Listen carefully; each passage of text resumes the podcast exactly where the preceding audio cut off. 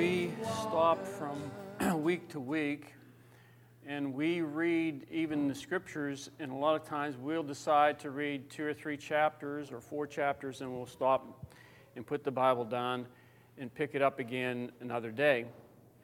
Uh, but you have to understand that the writer here started this from chapter one, and he continues along with certain thoughts, certain things. He brings certain things in, into, the su- into the subject, change the subject a little bit um, then he moves on to something else, and he's tying all these things together.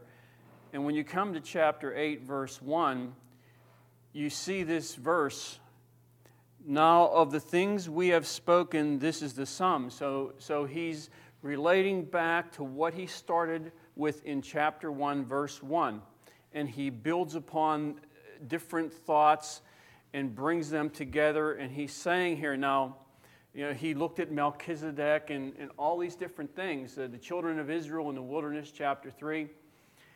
And he says, Now, this is the sum. I want to bring this together here so far, what we talked about, and I want to center in on this. Now, this is going to be, at least the beginning part, is going to overlap some of the things that we looked at before.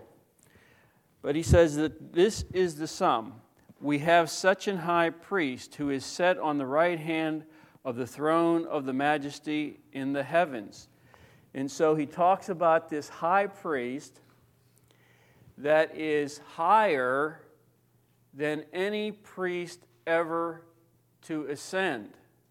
No matter whether they caught a hold of something moving as a Levitical priest, caught a hold of something better, something higher, still the point being that Jesus Christ was higher.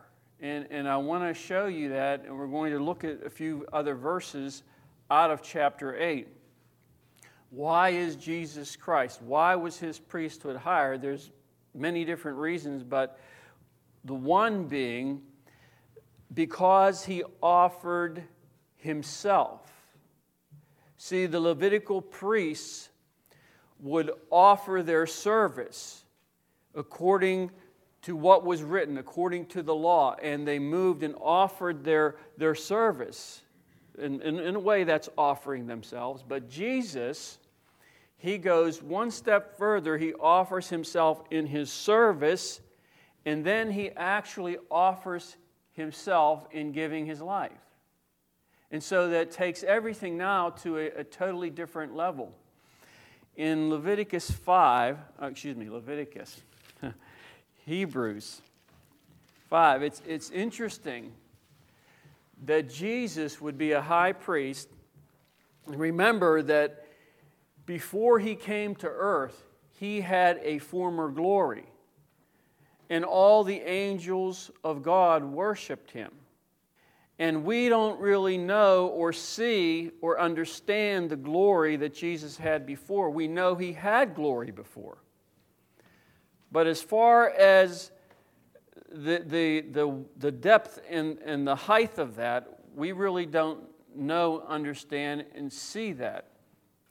But he lays down this glory beforehand to come according to the will of the Father to live a life here and to die for mankind. And so he sets aside all this glory that he had. And now he moves into this thing here where he's, he's going to be the high priest, higher than any Levitical priest ever was. And it makes this statement in chapter 5, verse 5, that Jesus didn't do this for glory, which is astounding. See, he, he was totally correct in his heart in everything he did.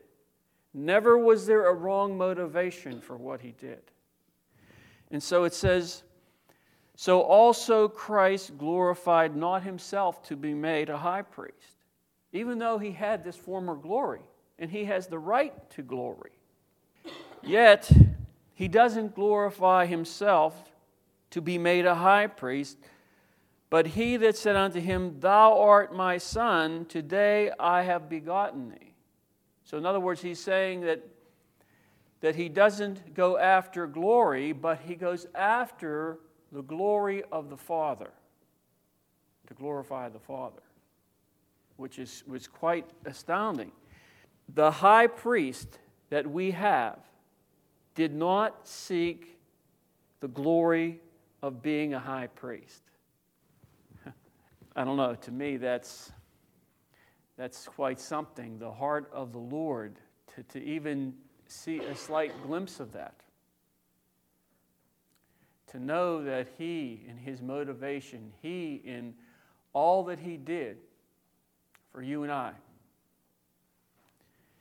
had this uprightness, this righteousness, to move in the right way so that He would obtain from the Father that which the Father was giving him and had for him. So Jesus is higher in that respect. Remember that the Levitical priests, they had to offer for themselves. They had to have an offering for themselves first, and then they had to offer for the people.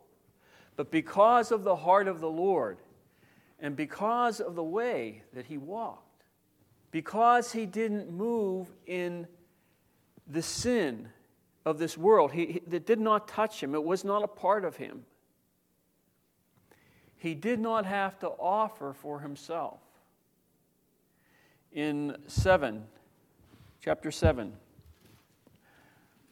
verse 27 who needeth not daily as those priests, talking about the Levitical priests, to offer up sacrifice for his own sins and then for the people's. For this he did once when he offered up himself. For the law maketh men high priests which have infirmity. They, they, they, um, they had sin, they had the sin, the sin nature. But the word of the oath, which was since the law, maketh the Son who is consecrated or perfected forevermore. So, that whole thing, the way that came out there with Jesus, was on, a, again, a much higher plane than we see in the law. And then you have chapter 9, where the Levitical priest offered the blood of animals as a sacrifice. And Jesus, being a higher high priest, if you want to say that. He does not offer the offering of animal blood. Verse 12 Neither by the blood of, of goats and calves, but by his own blood he'd entered in once into the holy place, having obtained eternal redemption for us. Now, I find something interesting in this verse when I was looking at this. Now, the holy place was the holy place, we know that. But he's talking about entering into, um, how does it say that? Entering in once into the holy place. He's talking about something different, not this earthly tabernacle in the wilderness, but he entered into this, and I don't want to say place, but this area, and he offered his blood once and for all. But the interesting thing about this, there's a dual meaning in this verse, I believe. The interesting thing, if you look up this, this word, holy, as it's saying here, holy place, it's not singular, it's plural. Now, it's put in the King James in the singular. Because if you put it in the plural and you would read that, it wouldn't make sense. He, he offered his blood in the holy places. And I couldn't help but to, to think and relate that to the believer who God has worked in their life and has brought them into this place where, you know, they're, they're living a holy life. And He offers His blood in the holy places so that we can walk with God. Offered for you and I. So that we can live and walk in this life the way God would have us. Go back to um, 7. What the Levitical priests could not do, Jesus did. Verse 24. But this man, because he continueth forever, hath an unchangeable priesthood. And what that means is that the priesthood does not pass from priest to priest, as it did in the Old Testament. One priest would, would die, and that would pass pass on to, to another uh, priest. Wherefore he is able, because of this, because of his sacrifice, because of what he's done for you and I, he is able also to save them to the uttermost that come unto God by him, seeing he ever liveth to make intercession for them, so that Jesus can save you and I or anyone to the uttermost. And that word uttermost means completely, and it's composed of two Greek words that, as I was looking at them, they mean at any point. Jesus, the salvation that he has, and, and I don't just mean initially, but I mean more so after we have accepted Christ, that he can come and save, or a better way to say that is that He can bring His salvation to you and I at any point. So, no matter where we are spiritually, no matter how we are looking at things, no matter what is going on with us, if we are desiring to walk with Him, and, and that's the main thing, if we have that desire, Okay, he can come because, you know, we have uh, faults, we have sin, we have all these problems that we have to deal with in our own personal lives. He can come, and it doesn't matter where we are. It doesn't matter, um, well, I should probably clarify that. It doesn't matter how far we have gone to the left or the right. Um, if we are still there, Lord, help us. Help me, Lord. He can come and save us at any point. He can bring, our, bring His salvation to us. And of course, that means initially or as we continue to walk on. So that Him being a high priest, He can come and touch us at any point, at any time, no matter where we are. And He can do what no other Levitical priest could do. And that is change and influence a heart. See, the Levitical priesthood, that which is moving in, in letter only, can never do that. And then in chapter 10, and you see this periodically in, in the scriptures here in Hebrews, talks about and gives this thought of this, this um, permanence in, in, the offering, in his offering. There, there's a permanent thing there. It doesn't have to be done continually like the, the priests of old did. In chapter 10, verse 10, by the which will we are sanctified through the offering of the body of Jesus Christ once for all. Verse 12. But this man, after he had offered one sacrifice for sins forever, sat down on the right hand of God. Uh, verse 14. For by one offering he hath perfected forever them that are sanctified. So you see this, this permanence to the offering of Christ. And you see the one verse we read, uh, verse 12, ties in with the, the latter part of verse 1 in, in chapter 8, where it says, He is set on the right hand of the throne of the majesty on high. He, he, he is set there.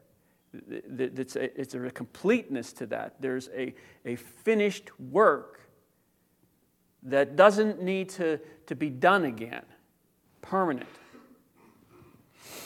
Now, in verse 2, chapter 8, a minister is continuing on here, a minister of the sanctuary and of the true tabernacle which the Lord pitched, and not man.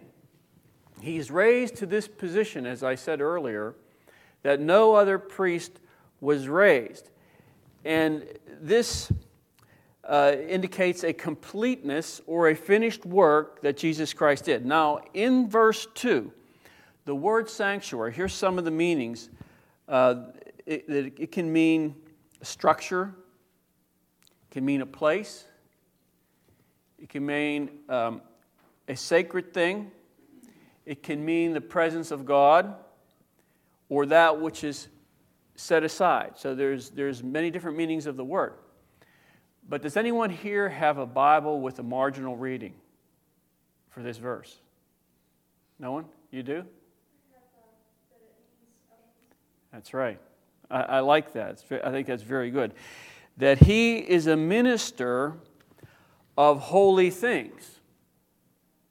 Well, now that's another. When you, you know, when I, I see these things in the scripture, I see that it goes like this, whoop, it's like a real wide area. So, okay, Lord, now, now what in this area do you want me to look at? And the first thing that, that came to me, he's a minister of holy things. Turn to Galatians chapter 5, verse 22.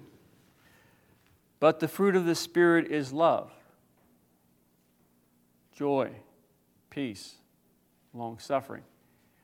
See, Jesus has taken the love of the Father and brought that in his person to earth to die for you and I, so that now we will have an idea, first of all, of the love of God. We will begin to see the love of God and then we experience the love of God, how He loved me, me, where I was in my sin. And He becomes the minister of this holy thing called love. And He walks with us and He ministers that love to us, I'll tell you. It is tremendous not only to know, but to experience the love of Jesus Christ that He has personally for you. You. You. Comes to you in a special way, and He gives you something, He shows you something, whatever that may be and he begins to minister holy things to you. You know, love, we don't normally consider that holy, but the Bible says that, that God is love and God is holy. And you can go down the line here um, joy, peace, long suffering, gentleness, goodness. He, he ministers his uprightness. See, Jesus, the righteousness of Jesus Christ, his, his virtue, his character, his uprightness. He ministers that to you as you walk with him. He's a minister of holy things. Faith, meekness, temperance. Against such there is no law. See, because it's moving on a different area, a different area, different plane than the law. And so, so Jesus, as it says here, is more than the minister of what we would think a sanctuary. See, he's the minister of holy things, which takes, you know, this is a broad area. Whatever it is that you need, he will minister that. But he ministers that not according to the natural, but he ministers that according to the Spirit, and he brings that as a holy thing to you and, and makes that to some degree a part of your life. It's tremendous, tremendous. Now let's continue on. Um, I want to get to verse 5 really, but let's just read. For every high priest is, is ordained to offer gifts and sacrifices. Now, we learned that um, when we were studying Leviticus. There were offerings that they, that they offered, and there were certain gifts that they offered the wave offering and, and so on, the meal offering. Every high priest is ordained to offer gifts and sacrifice. Wherefore, it is of necessity that this man have somewhat also to offer. For if he were on earth, he should not be a priest, seeing that there are priests that offer gifts according to the law. He's not going to offer gifts according to the law because Jesus Christ came to fulfill the law. So that means that that which he offers is moving in a different place. Who serve unto the example, now he's talking again about the Levitical priesthood. Who serve unto the example and shadow of heavenly things, as Moses was admonished of God when he was about to make the tabernacle. For, for see, saith he, that thou make uh, all things according to the pattern shown thee in the mount. so here you see this word. There's two words in this verse um, that appear to be the same, but they aren't. They're two different Greek words, and they have similarities. Um, they, they, it's like this. They, they go like this, you know. They, they come together, you know. There's a, there's a dovetail, like we see in, in the scriptures. But the two words are, are shadow, and the other word is pattern. Now, the earthly Levitical priesthood was a shadow of that which is in the heavenly so that the, the, the priests and all the Israelites, when they saw these things, were seeing a shadow, not the real thing. They're seeing the shadow. Now, a shadow is an interception of light. So that if, if you were standing here and we were outside, and let's say the sun is at your back, and the sun would hit you in the, in the back, and you would cast a shadow. Now, the shadow that you see on the floor is to some degree representative of you, of your shape. Now, me, I'd cast a real small shadow. Other people may cast a little bit taller or wider shadow. But the point is, as you look at that, what you are seeing is a shadow that doesn't have a lot of form, something that does not give you a detailed and really accurate portrayal of what is casting the shadow. So that if, if I never have seen any of you, let's say, Dan, if I never saw you, and you were standing here and, and I couldn't see you, but all I saw was the, the interception. You intercepted the light. And now the shadow's cast, and all I see is the shadow. I'm really not seeing you. I'm seeing something but I'm not really, you know, getting the whole picture, so to speak. And, and that's what he says about the Levitical priesthood it's casting the shadow. And they looked at and moved in that.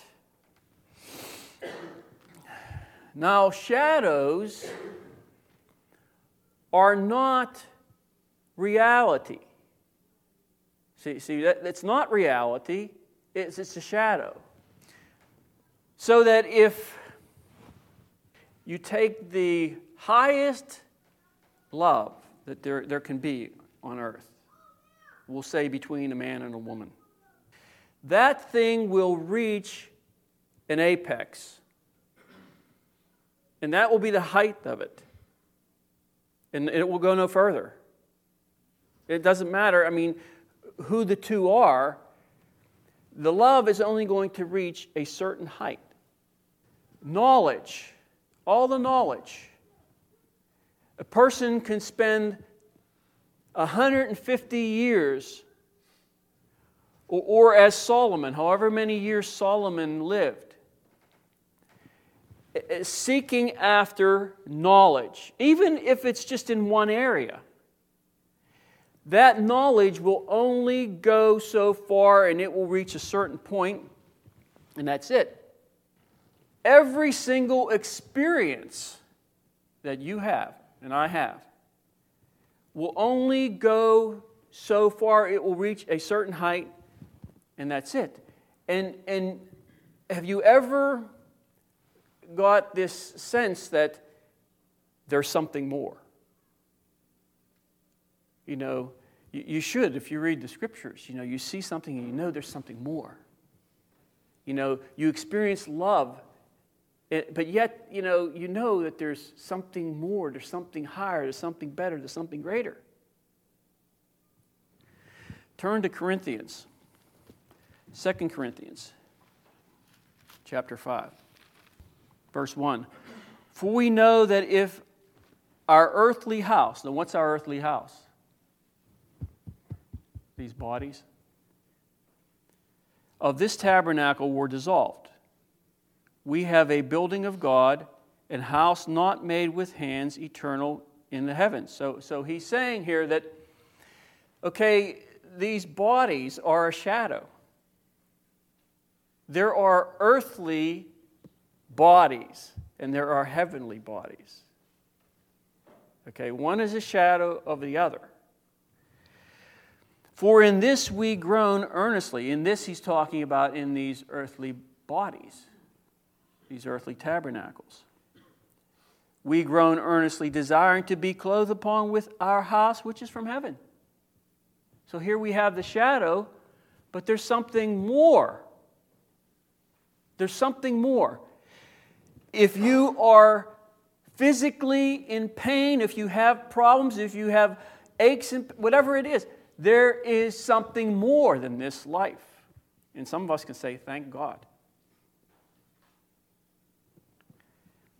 If so be that being clothed, we shall not be found naked, for we, we that are in this tabernacle do groan, being burdened, not for that which is to that that, w- that we would be unclothed, but clothed upon that mortality might be swallowed up of life. So there's something else, or something more. There's, there's a, a life that God has, uh, not just spiritually, but that's going to extend all the way through to an immortal body. There's something more. And we don't really understand that. We believe it, we know it. But the reality of that, what it really is, we don't know. We can't grasp. We can't get a hold of. It's, it's just, it's in a different area. Real quick, Romans chapter 8. Verse 21 Because the creature itself also shall be delivered from the, the bondage of corruption into the glorious liberty of the children of God. For we know that the whole creation groaneth and travaileth in pain together until now. And not only they, but, but ourselves also, which have the first fruits of the Spirit, we've experienced that even we uh, ourselves groan within ourselves, waiting for the adoption, waiting for the time when that which God has, uh, dealing with the adoption, being sons, when that comes in its reality. See, there's a groaning in us for that, and we don't even know what it is. So, back in Hebrews, people call heaven heaven but in fact, it's reality. See, Jesus Christ has come and he has ministered life unto us, and he brings us from where we are into this relationship with him. And that relationship with him will, um, with some, bring an understanding about heaven that, that, that there's a reality that is much further beyond where we are and much higher than where we are today. There's, there's a reality there. And that reality comes through relationship with Jesus Christ. So that heaven and earth shall pass away, but my word, this reality, will not. The reality in spirit, the life of God, that which, you know, is here. People call it heaven, but I don't think heaven is, well, heaven's a place, yes, but it's, it's more than a place. There, there's, there's a spiritual reality there that God wants Christians to tap into, so to speak, or to live in, however you want to say. Chapter 8. So, relationship with Jesus Christ is to become our reality. I mean, do you ever talk to the Lord? I talk to him all the time. People think I'm talking to myself, but really, well, I do that too, but I mean, a lot of it's talking to the Lord. You know, I'm at work or in my car and say, "Man, Lord, what's with this?" You know, it's like I just talk to Him like that all the time. Why? I don't even think about it. It's just I do it. Well, it's because of the reality of the Spirit that He has somehow in my life, in my walk, has brought me into. In verse six, but now hath he. But now hath he obtained a more excellent ministry, by how much also he is the mediator of a better covenant, which was established upon better promises. So only a mediator, only a mediator, like Jesus, can bring us from where the world is our reality. You know, uh, before I was a Christian, all I knew was the world you know, do this, do that, everything according to the world system and what have you. But only a mediator can, can bring us from that reality to a different reality the reality of the Spirit. Something different. Now, I'm not talking about some, you know, crazy stuff. I'm talking about something that is to be experienced as you walk with God. You can't figure it out in your head, it's never going to work. It's something that you know, God moves you into. I, I, I, don't know how, to, how else to explain it. Uh, let me read this one verse talking about a mediator in Job 9:33. Job says this: "If only there were someone to arbitrate between us, to lay his hands upon us both. So Job was looking for this mediator too. I think that's interesting. See, because only Christ, being the mediator, can bring us from one place to another. He mediates, he intercedes. Uh, he's the one that knows the way. And he's the one that knows us. He knows where, where, our, where our life is, where we are. And so he, he gets in there and he, so to speak, does his thing, which is nice. In Exodus, uh, keep your place in Hebrews 8. Exodus 25. Now, I'm not speaking about something that's unattainable, Christian. I'm speaking about something that is further or higher that God brings you into. Just walk with Him. You know, don't be all concerned about all these other things. Am I doing this right? Am I doing that right? You know, just relax, rest, and walk with Him as He shows you, you know, what it is in your life He wants to correct or, or whatever. And He will bring you into it. It's just something that takes time and it takes rest. In Exodus 25 40, this is when Moses gets the. Um, the, the pattern in that for, for the, the tabernacle. And it says, And look that thou make them, all, all these different things, after the pattern which was shown thee in the mount. Now go back to Hebrews 8 5. Who serve unto the example and shadow of heavenly uh, things, as Moses was admonished of God when he was about to make the tabernacle. For, for see, saith he, that thou make all things according to the pattern shown thee in the mount. Now, there are different meanings of the word pattern, but the one I believe that is most applicable is a resemblance. It has a form of something else. Now, let me draw something here. Uh, let me see, Lord, here. See, I'm talking to him again.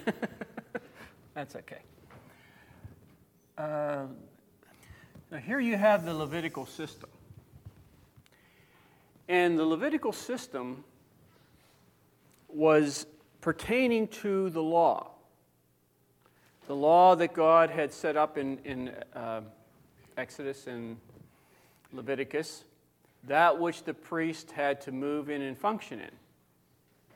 And you had the priests who were to start off moving in this particular way, doing the sacrifices and all that was supposed to be done by them, the washings and, and all that, they were to move along in this pattern, you see.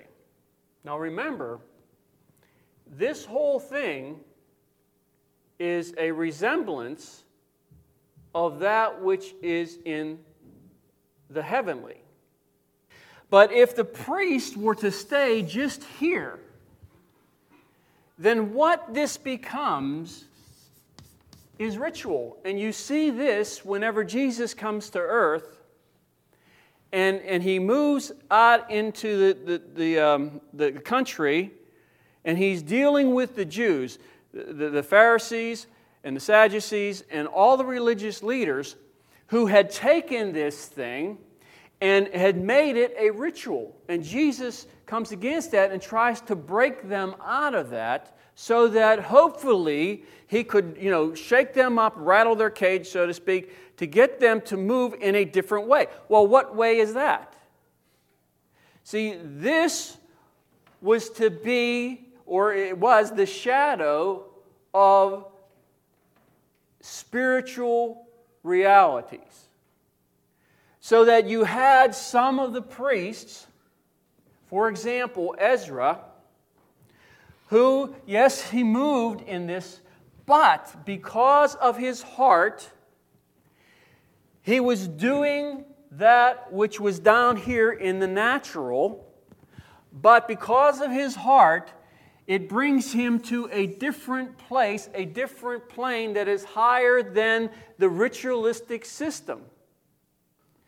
And so, the very shadow or the, that which this was patterned after was, and it's not that there is this tabernacle. Everybody thinks this. I don't.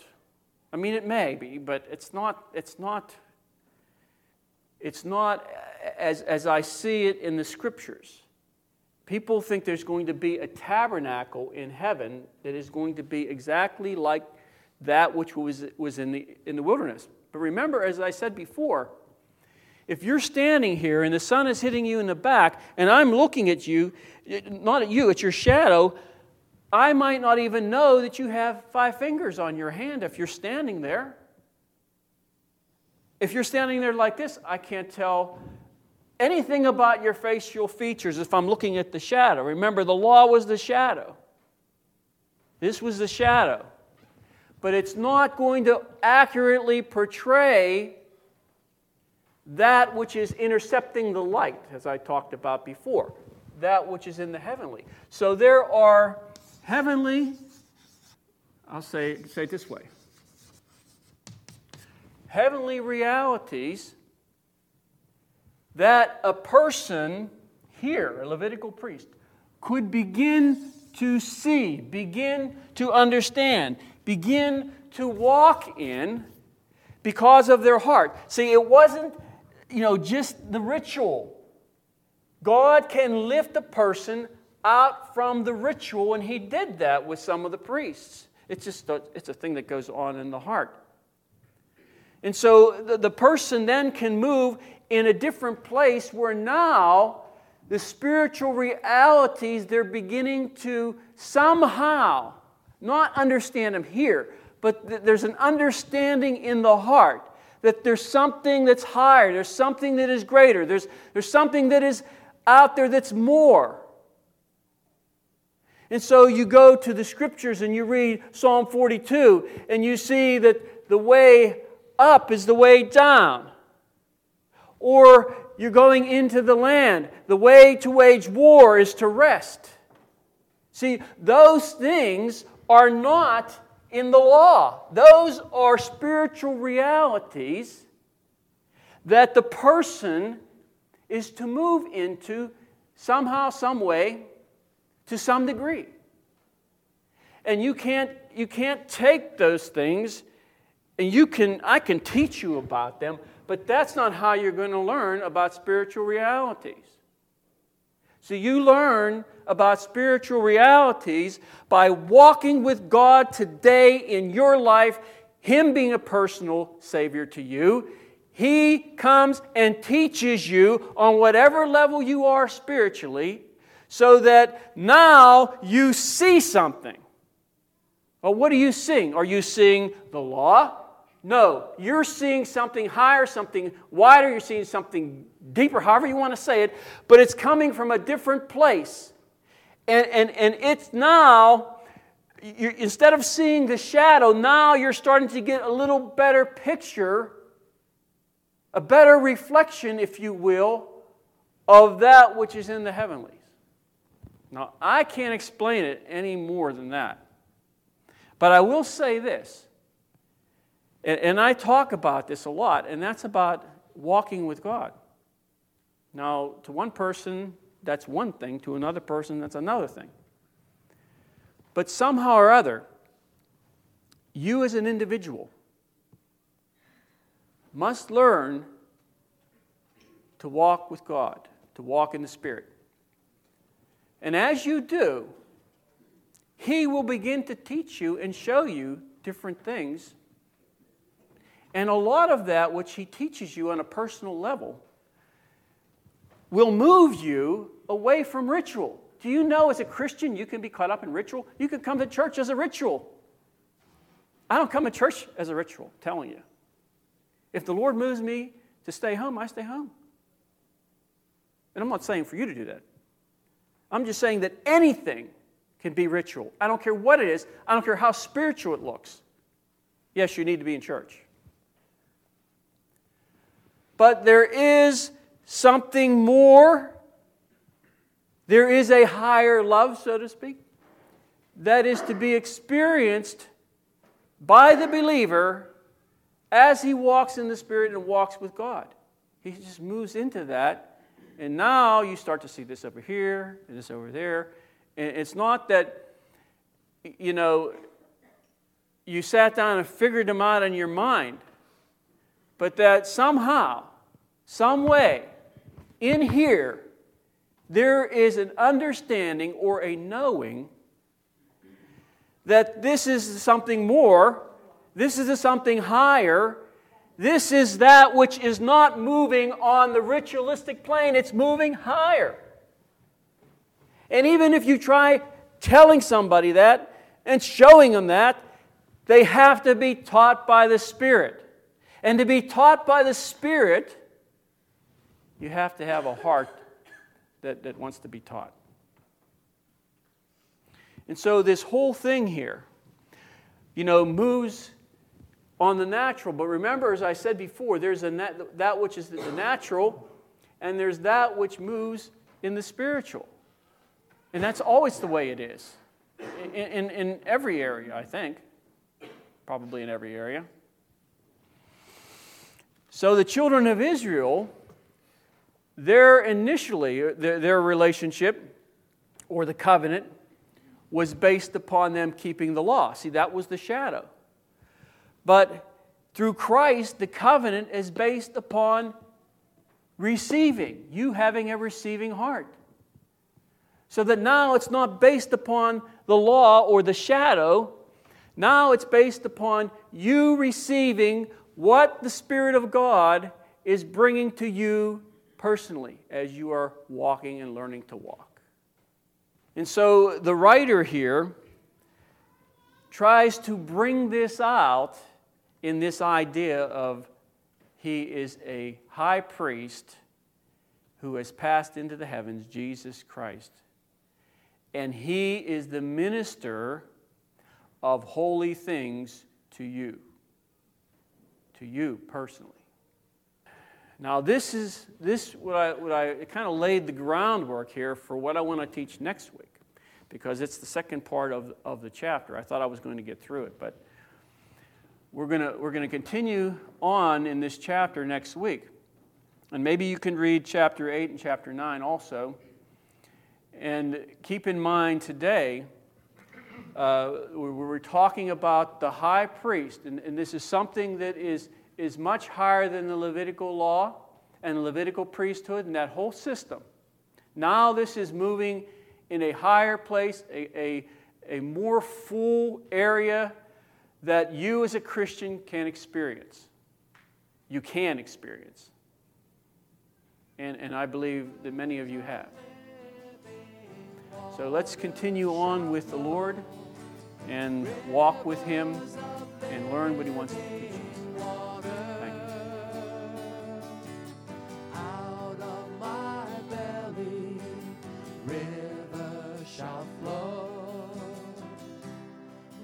Of living.